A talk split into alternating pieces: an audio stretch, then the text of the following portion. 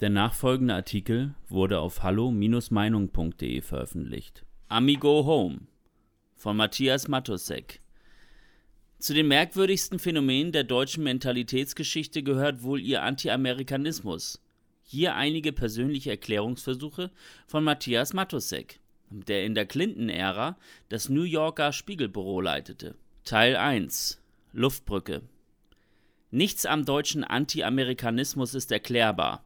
Es sei denn, unsere Väter und Vorväter konnten und können den Amis einfach nicht verzeihen, dass sie unser Land von Hitler befreit haben. So die Lesart damals. Am 8. Mai 1985, als Bundespräsident Richard von Weizsäcker zur deutschen Kapitulation sprach, in einer Rede, die als mutig und befreiend und natürlich unbequem, aber ehrlich gefeiert wurde. Wörtlich sagte er, und dennoch wurde von Tag zu Tag klarer, was es heute für uns alle gemeinsam zu sagen gilt. Der 8. Mai war ein Tag der Befreiung. In dieser vielgerühmten Rede fielen übrigens auch die folgenden zur Vaterlandsliebe ermahnenden Worte. Die Völker Europas lieben ihre Heimat. Den Deutschen geht es nicht anders. Wer könnte der Friedensliebe eines Volkes vertrauen, das imstande wäre, seine Heimat zu vergessen?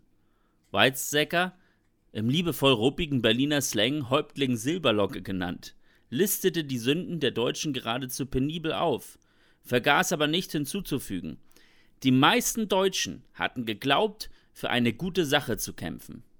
Na dann. Immerhin also, sie haben's gut gemeint.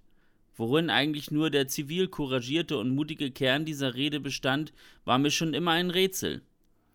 Man kann sich ja wirklich den Kopf zerbrechen darüber, welche gute Sache in dieser auf Terror und Gehirnwäsche bestehende Diktatur, die ja darauf angelegt war, das buchstäblich Schlechteste aus dem Tätervolk herauszuholen, Weizsäcker im Blick hatte. Den Sportunterricht? Die schneidigen Uniformen, die Massenchoreografien während der Olympischen Spiele, die zuverlässige Buchführung der amtlich bestätigten Morde? Gleichwie, es waren die Amis, die uns nach Kriegsende unter die Arme griffen und mit dem Marshallplan dafür sorgten, dass bei uns im Westen Marktwirtschaft und Demokratie eingeführt wurden. Während im Osten, nachdem die große Vergewaltigungswelle zu der rote Feuerkopfdichter Ilja Ehrenburg Rache in Klammern aufgefordert hatte, abgeebbt war, in der Folge die Schlüsselindustrien abmontiert und hinter der Ural verfrachtet und dort neu aufgebaut wurden, so gut es eben ging unter planwirtschaftlichem Peitschenknall. Uns im Westen, insbesondere den Berlinern, haben die Amis über den Hungerwinter 1949 mit ihrer Luftbrücke hinweggeholfen. Allerdings ist das lang her, und mittlerweile gelten diese Schulden nicht mehr viel.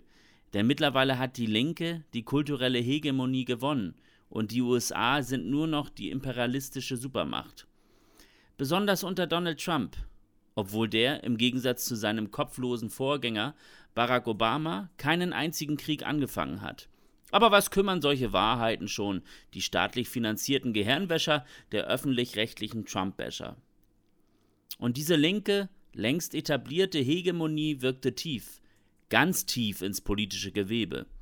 So tief, dass im linksgrünen Berlin die Mindestregeln an Anstand und Dankbarkeit außer Kraft gesetzt wurden, als die Veteranen der Luftbrücke zum 70. Jubiläum noch einmal ihre Rosinenbomber ausmotteten und zum Gedächtnisflug über den Atlantik setzten, nur um von den Berliner Behörden Bescheid zu bekommen, dass ein Überflug übers Brandenburger Tor nicht genehmigt werde und eine Landung auf dem historischen Tempelhofer Flughafen auch nicht.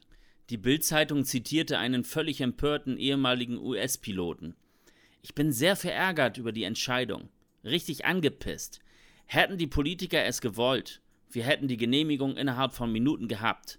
Wir werden nie wiederkommen, sagte Captain Sherman Smoot.